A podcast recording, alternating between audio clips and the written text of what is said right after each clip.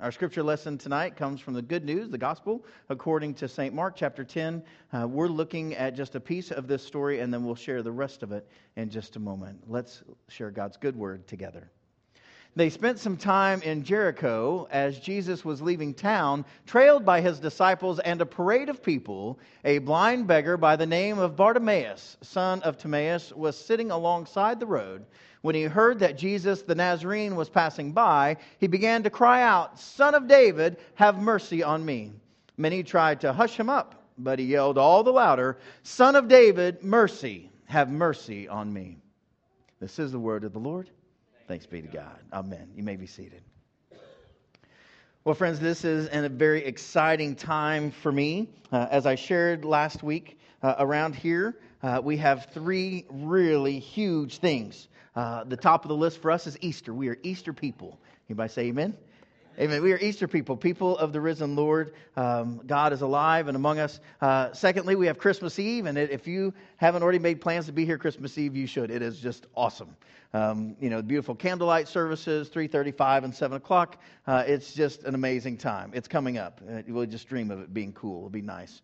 Uh, but then there's Bible school, and there's just nothing like Bible school um, for us at Acts 2 because it's a full week of being able to uh, get to know your friends and your neighbors and decorating on Sunday and, and being with the kids and uh, with services on Friday night and on Sundays, both uh, multiple services on Sunday. This is really our one time a year where we get to spend extended time getting to know our friends and neighbors. We've had uh, about 112 new people join the church since January. And so this is our opportunity to get to know our new brothers and sisters in Christ, to be able to hang out over some popcorn or a hot dog or, um, you know, playing um, frisbee or standing with me in the parking lot, making sure that everybody's safe. Um, so we hope that you'll participate with us in some way uh, that makes sense for you as we come into Bible school starting on Tuesday night. So, as a way to lead into this, uh, we wanted everyone as part of our community to know uh, the core principles and understandings that we have that we're going to be teaching the children. So, on the first night, we're going to talk to them about care. Will you say that with me? The word is care. And we talked about that last week, that sometimes it's hard to care uh, because you're just worn out. Uh, and the Bible teaches us very clearly in Galatians that everybody is to carry their own load. But from time to time, everybody has a burden. If your house burns down, if you get hit by a tornado, uh, if you have cancer, if you're going through chemotherapy, there are certain times that we all need help. And if you find yourself on one side of that equation only, if you're a person who always needs help and there's never a day that you don't need help, that's a problem. All of us are in, our, in the strength that God gives us supposed to help others when we're strong. And, and likewise, on the other side of that, if you're somebody who's always strong and you never need any help, that's a problem because that's just not true. Uh, there's some denial and some other things going on. We all need help from time to time, but none of us are supposed to need help all the time. Uh, that should be a very, very rare instance. Um, and the Lord talks to us about that as well. So tonight we move from care and, and, and we move to follow. How do we follow Jesus? If you have your sermon notes, I invite you to take them out. And, and we're going to look at the story, the very last miracle that Jesus does before he goes to the cross. This is the last major teaching, the last thing of import that Jesus does before he enters Jerusalem for the Passover um, and is, of course, crucified, dead, buried, and then raised again. So, as a way of introduction, I want to show you a map. Um, as many of you all know, Chantel and I went to the Holy Land a few months ago, and Jesus um, in Mark starts up up here in Galilee. This is what they call the Galilee. And so Lake Galilee um, here, it's a few miles across, about 12 miles long, um, about 30 miles in total. And Jesus hangs out up here, and it is beautiful and lush. And so as we start, uh, Jesus is up here, and it's coming Passover time. And so it's going to take him nine days by foot uh, to gather his folks around him and go all the way down um, into what's known as the Judean desert. And he's going to follow the, the Jordan River because otherwise you would die because it's desert and there's no water. Um, and then he, he's going to come to Jericho. And then at Jericho, there's a problem because there's 15 miles between Jericho and Jerusalem, and it's through the mountains. And there's no good way to get there other than by following the river pass. It's very dangerous, it's very steep. Uh, there's a huge change in elevation. And over from Mark 9 to Mark 10, you're going to follow Jesus from the Galilee, a nine days journey by foot. Of course, he's going to have to stop for Sabbath in the middle of that. And he's going to bring all of his followers, all of his disciples, anybody who's listening to his teaching with him by foot all the way down and then up through the mountain pass into Jerusalem. This is a very dangerous, very difficult thing that Jesus is doing, and he would do this every year since the time he was 12. And you might remember, uh, uh, if you've been a, a scholar uh, of the Bible for a while, if you've been through Bible study, you might remember that Jesus went to the temple when he was about 12. He would have begun making this journey. Jesus is going to be about 32, 33 now. And so for about 20 years, Jesus has been making this trek. And so this is the, the scene of the story. So, as a way of introduction, Jesus is on his way from Capernaum at the top to Jerusalem for the annual Passover festival. This is the Passover where uh, the Jews celebrate that God freed them from Egypt. Uh, and he chose them over and against the people of Egypt. As a matter of fact, they, when they go through the Red Sea, uh, God closes up uh, the sea on the Egyptians, saves his people, and the Egyptians drowned. So before Jesus, the Jewish understanding was that Jesus was for them. Uh, God, I should say, God was for them. God wasn't for everybody. It wasn't God so loved the world, it was God so loved the Jews. That's how they understood it uh, before Jesus. And it was Jews over and against every other tribal people. And it was God who saved them over and over again from the Philistines, uh, David and Goliath story, uh, or from the Samaritans, uh, the Assyrians, the Babylonians. Over and over and over again, it is God who winds up saving them. So, as a rabbi, as a teacher who had followers, Jesus would teach. That's your first blank there. He would teach or instruct uh, his disciples and others along the way. As they walked along uh, these paths, all these folks would go in mass, sort of as this huge parade, um, all the way from Capernaum down to Jerusalem. And so, as a, as a precursor, before Jesus gets down to Jericho, where we find the beggar, um, it starts like this in uh, Mark 9. It says, They came to Capernaum, which again is in the north, and when he was safe at home, uh, he had a home there that he shared with Peter and Peter's mother in law. Uh, he asked them, meaning the disciples, uh, So tell me, brothers, what were you discussing on the road? The silence was deafening. You see, they'd been arguing with one another about who was the greatest, something that Jesus is not a fan of, by the way. And so Jesus sits down and he summons the 12 and he says, So, you want to be first place, do you? Then take the last place. Be servant of all. And of course, Jesus will model this on the last night of his life by uh, washing feet of all the disciples. Now, in this story, in Mark 9, while they're still up in Capernaum, Jesus takes a child and he puts him in the middle of the room and he cradles the little one in his arms and he says this Whoever, speaking to his 12 disciples, whoever embraces one of these children as I do embraces me. And far more than me, God who sent me. Now, I would remind us, friends, that in, until Jesus, Children had no status, no power, no property. As a matter of fact, they had something um, in the culture until the time of Jesus where they called it exposure. If you had a child that you didn't want, you could simply put them outside until they died. You had uh, this was particularly problematic with girls because uh, of the physical labor that was demanded in those times in first century Palestine. Um, first century Judaism, basically, if you had a child, if you didn't want it, you just kind of took them to the edge of town. That was that um, never to be heard of again. But that's not what Jesus said. So when Jesus comes, he's taking everything that everybody knew and he's turning it on its head. And he says, Children were not, that are finally considered persons. Until Jesus, they were not considered persons. They were simply property. They had no status, no power.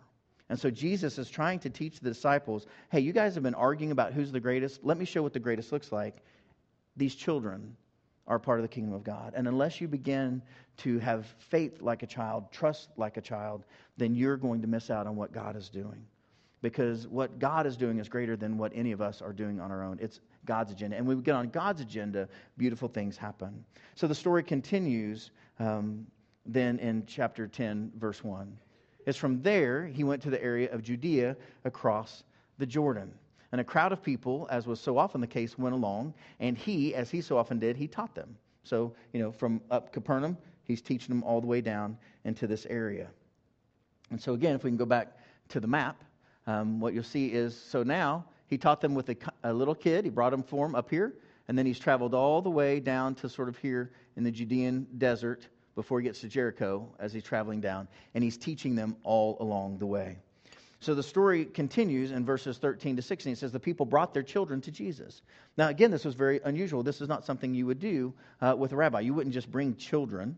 Um, and, and quite frankly, you wouldn't bring women either. It was a, a male dominated society. And so it was very odd uh, that these children were coming to Jesus. And, and the parents were hoping that he might touch them. And the disciples, though, they shooed them off.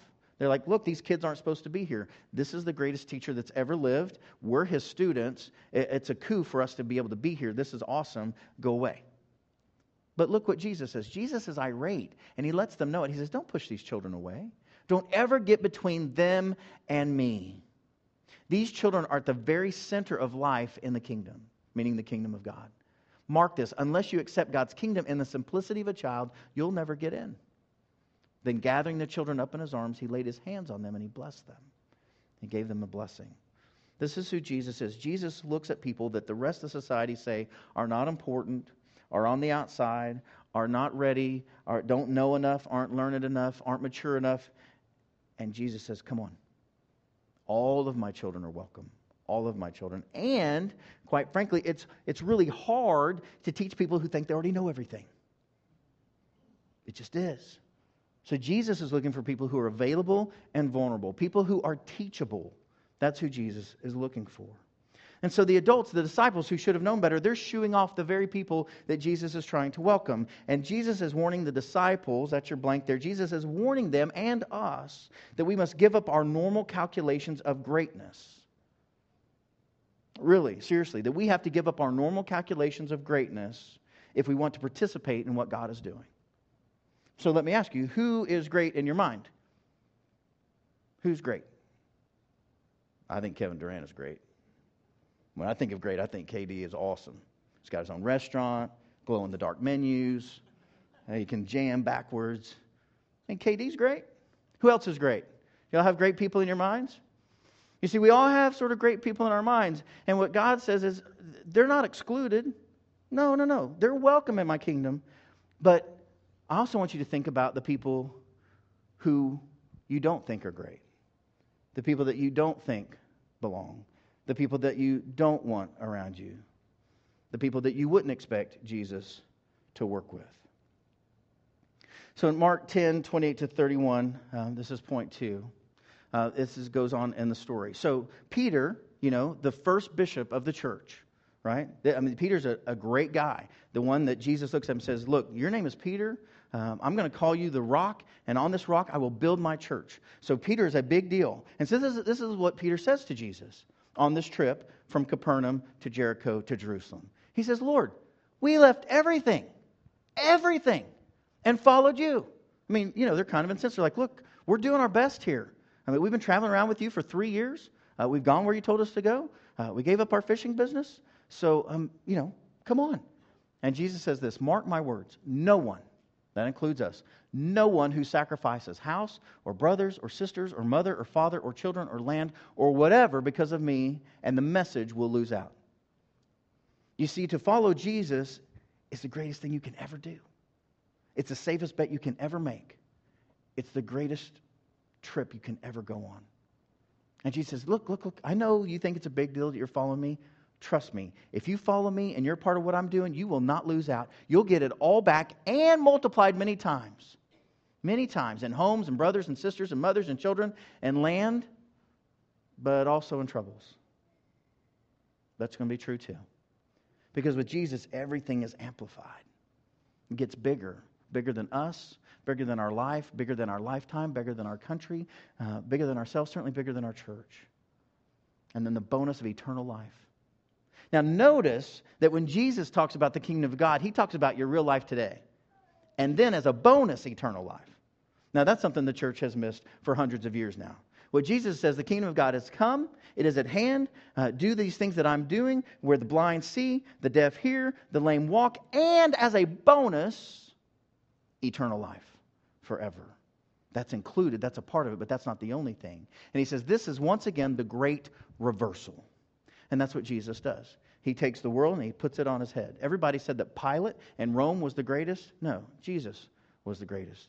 People said that blind people were cursed and away. Jesus says, No, you're part of my kingdom. People say, Keep the children away from them. He says, No, bring them here. To put them on my lap and place my hands on them and bless them. Let the world know that they're important.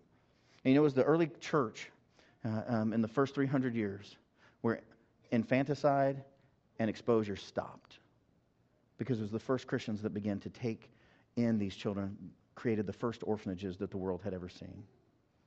And then Jesus says this many who are first will end up last, and the last will be first. And Jesus would talk about this, and they really wouldn't understand it, but he would continue to move towards Jerusalem to the very last days of his life. And was Peter wrong? Did, did, did Peter say the right thing? I mean, was Peter true? Was it true that they'd given up everything? Absolutely true. I mean, he wasn't wrong, but he didn't get it completely. You see, in Matthew, in the other gospel, uh, one of the other four gospels, Matthew, Mark, Luke, and John, in Matthew 4, we find the call of Peter and the other disciples. And it says it like this As Jesus was walking beside the Sea of Galilee up there in the north, right, around Capernaum, he saw two brothers, Simon called Peter and his brother Andrew. And he calls them. They were casting a net into the lake, for they were fishermen. Um, and look, look what happens. He says, Follow me, and I'll make you fishers of men. And they do. And immediately they drop their nets, they, they leave their whole fishing business, and they follow Jesus. They follow him all the way to his death, and they start the church. That's a beautiful thing. So, following Jesus is to give up everything next to him in competition with him and less awesome than he is. It's not a burden, friends. Now, you'll note that certainly for these fishermen to be connected to Jesus, the long awaited Messiah, was the greatest thing that could ever happen to you. These were hard-working folk that had been oppressed by the Roman government and by other governments in their past. Uh, in, in, the 700s, about 700 years earlier, uh, they had been defeated by the Syrians, uh, by Assyria, basically. Uh, and the northern kingdom was, uh, the, all the people had to basically be taken off uh, to Assyria um, and they were brokenhearted about that. There was a southern kingdom at the time that sort of survived a few more hundred years to about 586. Those people were then overcome and overwhelmed by the Babylonians, modern day Iraq. And those people were enslaved and taken. So these people knew hardship and pain and, and government after government after government that basically owned them and, and occupied their area. Rome, the latest of the tragedies. And they knew that. And so when, when Jesus comes and says, Follow me, it was a chance of a lifetime. It wasn't a hardship. Now, that's hard for us as folks who live in Edmond, uh, one of the richest zip codes in our whole state. So when we have a chance to follow Jesus, now it's harder, isn't it, in some ways? Because it's like, wow, you know, I could give up some stinky fishing business that keeps me hot in the sun all day. Uh, that's different than giving up the business that I've worked on for 40 years, where I get to be in air conditioning, I make a good wage, I've got some good health care, got some insurance, got a family, I've got good schools. There's a lot to give up when you follow Jesus uh, as, a, as a Westerner in, in Edmond, Oklahoma. So it's, it's hard for us to get our minds around. But notice what Jesus says. Jesus says each time, friends, I'll bless you. I'll help you. Your life will be better. This, there's nothing greater in all the world than being a part of what Jesus is up to.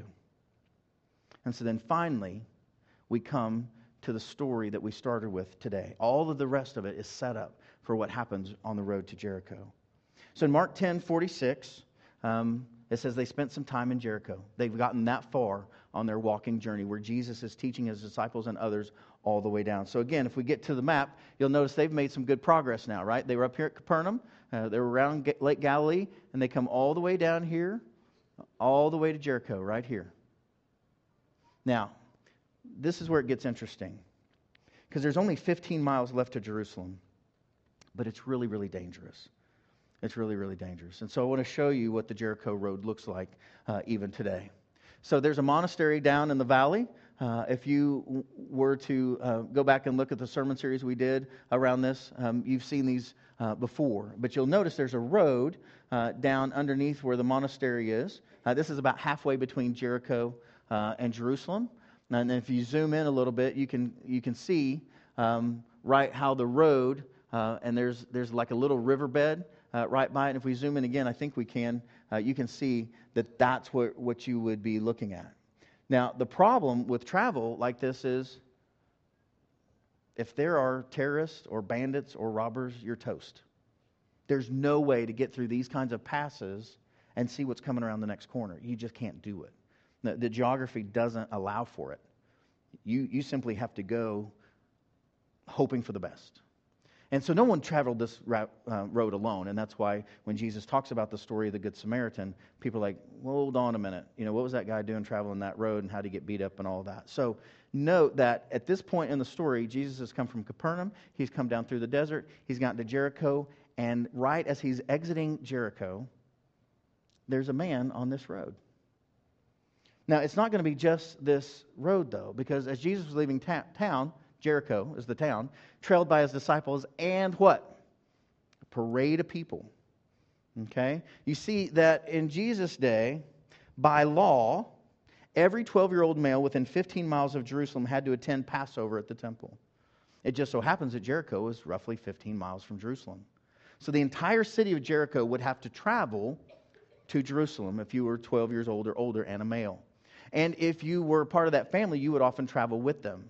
And so, you know, Jerusalem would quadruple in size during Passover because the law demanded it that you would go to temple and you would make your sacrifice for the passover and so imagine if you will um, this treacherous, skinny road. And now, not only do you have Jesus and his people, you have every other family that's on pilgrimage from all the way to Capernaum, all the way down to Jericho, all the places in between, and the major city of Jericho trying to get to Jerusalem. And so now you have tens of thousands of people all crowded on this street, and everybody knows this is a great place to get mugged. Right? It's kind of like New York City uh, on New Year's Eve, kind of a thing back in the 80s when, before it got cleaned up mean, it was just something that smart people didn't do. But you had to do it if that's what you were doing. And so they're moving. And so here's Jesus, his disciples, his crowd, and now they're having to move body to body, shoulder to shoulder, you know, kind of gown to gown through, hoping for the best on their way to Jerusalem. And it's in this scenario, it's in this scene where the women and the children and the disabled men who could make the trip or who could not make the trip all line the streets by the thousands. And in Mark 10 47, um, the scripture says this As Jesus was leaving town, trailed by his disciples and a parade of people, a blind beggar by the name of Bartimaeus, son of Timaeus, was sitting alongside the road in this mass of people on this very dangerous road. Now, this is interesting. Uh, most of us would not catch this, but in the Greek, Timaeus is a word that means victory. So this blind beggar's name is son of victory. It doesn't fit at all until he comes before Jesus. And I would remind you that beggars were a common sight in most towns. This was not uh, unusual. Um, beggar, it's, it's kind of like it is today in, in, in, undeveloped countries. I mean, begging is normative in, in, lots of places, particularly if you're blind, if you have a disability. Uh, begging is what you do, it's what you can do. And, and one of the things that they would tell you is that the, depending on what your malady might be, you would have a different color of cloth or coat or outer garment. So if this had been your malady, you might have that pretty white, you know, sort of embroidered uh, cloth, and that would tell you that this was a person of this sort of society. Uh, or you might have a red one with this kind of society. And so this is what that means to beg in Jesus' day and in today. It hasn't changed much when it comes to begging. You'll notice four of the guys are beggars, and one of the guys is sort of their handler, if you will. Now, I don't know, it doesn't say much about it in the Bible about that, um, but as we were talking around the office this week, you know, it, it really is a good question, isn't it? I mean, is, is the handler a good guy or a bad guy? It's hard to know. I mean, if you're getting money and he's making sure that everybody gets their piece of their cut, it's a, it's a very tenuous position to be in if you're a beggar, isn't it? Because you have to have someone lead you, you have to have someone to protect you but you don't really know if they're protecting you or taking from you.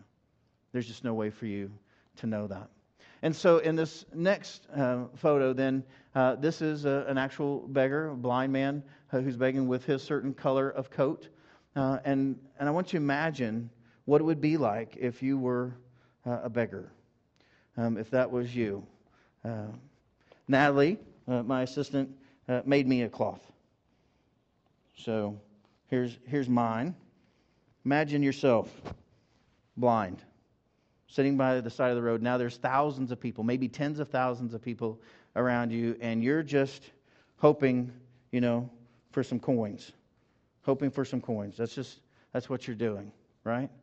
And and and you know that the Messiah, the long-awaited one, this this um, Messiah that Isaiah has talked about since 700 BC, 700 years earlier, you're sitting there and you hope it, might he come by your road? Might he come through? He should come through, right? He's going to Jerusalem. He's got, to, he's got to come by here, and you've heard that he heals people, and you're hoping for something.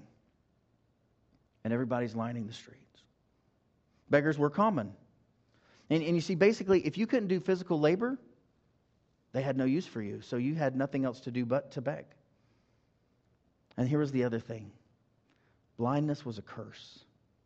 People considered anyone who was born blind a curse. Now, you would remi- be reminded that in the Gospel of John, Jesus says very clearly to all those around, He says, Watch this, I'm going to heal this guy. And the people asked him, Well, is that because of his sin or his parents' sin? And Jesus said, No, no, no, no. That's not the way this is at all. Uh, watch this, I'm going to heal him because he too is a part of the kingdom of God. So the, the normal sort of response around the people were, well, look, if you were blind, if you were lame, if you had a disability, that must be a curse on you. And Jesus says, no, these are my children too. And so Jesus refutes this idea by the healing of the blind. And so we come back to Bartimaeus, the son of Timaeus, which means the son of victory. And when he heard that Jesus the Nazarene was passing by, he began to cry out, Son of David! Son of David! Have mercy on me. Now, many people tried to hush him up, but he yelled all the later, Son of David, mercy! Mercy, have mercy on me. Now, he caused such a ruckus. I mean, he caused a scene that the whole processional stops on their way to Jerusalem in this very dangerous area between Jericho and Jerusalem. And Jesus says, Call him over. And they did. They called him over. He says, You're lucky day. He got up. And he says, He's calling to you. And look what he does. This is amazing to me. Like, I don't, I, I, I don't, I'm, I don't, I take off my glasses. I don't want to fall off the stage. But you imagine this?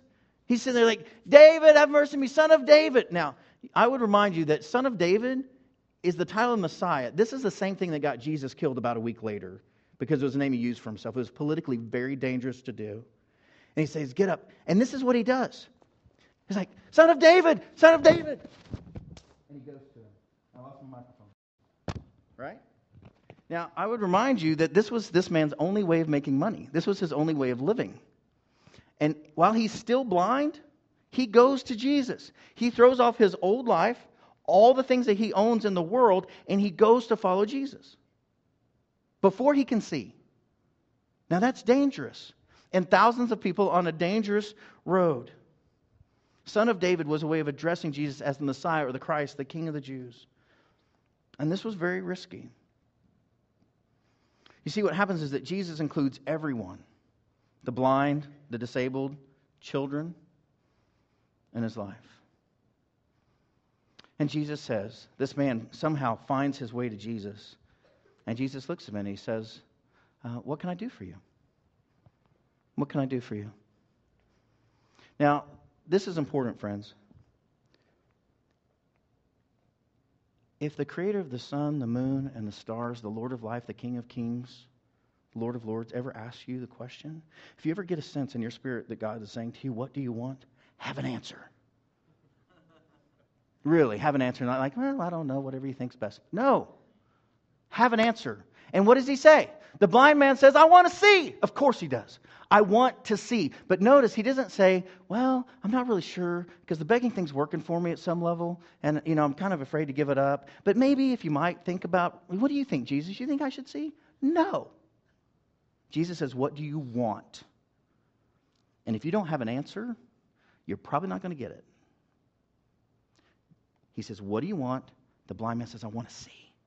My whole life I've been dreaming about seeing. I want to see your face. I know that you're the Son of God. I know that you're Son of David. I know that you're Messiah. I know you can make a difference. I want to see you. And look what Jesus says On your way. He doesn't even touch him. He touched all the other blind folks that he healed, not this guy. He just says, On your way. Your faith has saved and healed you. Salvation and healing. See, those go together. Sozo in the Greek is really the same word uh, saving and healing. It's all a part of this shalom, the peace, the way God wants the world to be. And in that very instant, he recovered his sight. Not before then. He had to come to Jesus, messed up, blind, penniless, afraid, on a dangerous road with all kinds of folks he didn't know watching him. It was in that instant that he recovered his sight and followed Jesus down the road. Now, where did that road go? To the crucifixion, to Jerusalem, to the temple. A very difficult life, a very difficult road. It wasn't an easy road that Jesus was calling him to, but he goes anyway. You see, the man traded in the whole life that he had. And that's what the disciples did. I mean, they traded in their fishing business, he traded in his garment, threw it off of him, and he left it behind. And we're all called to that when we follow Jesus to have a new life.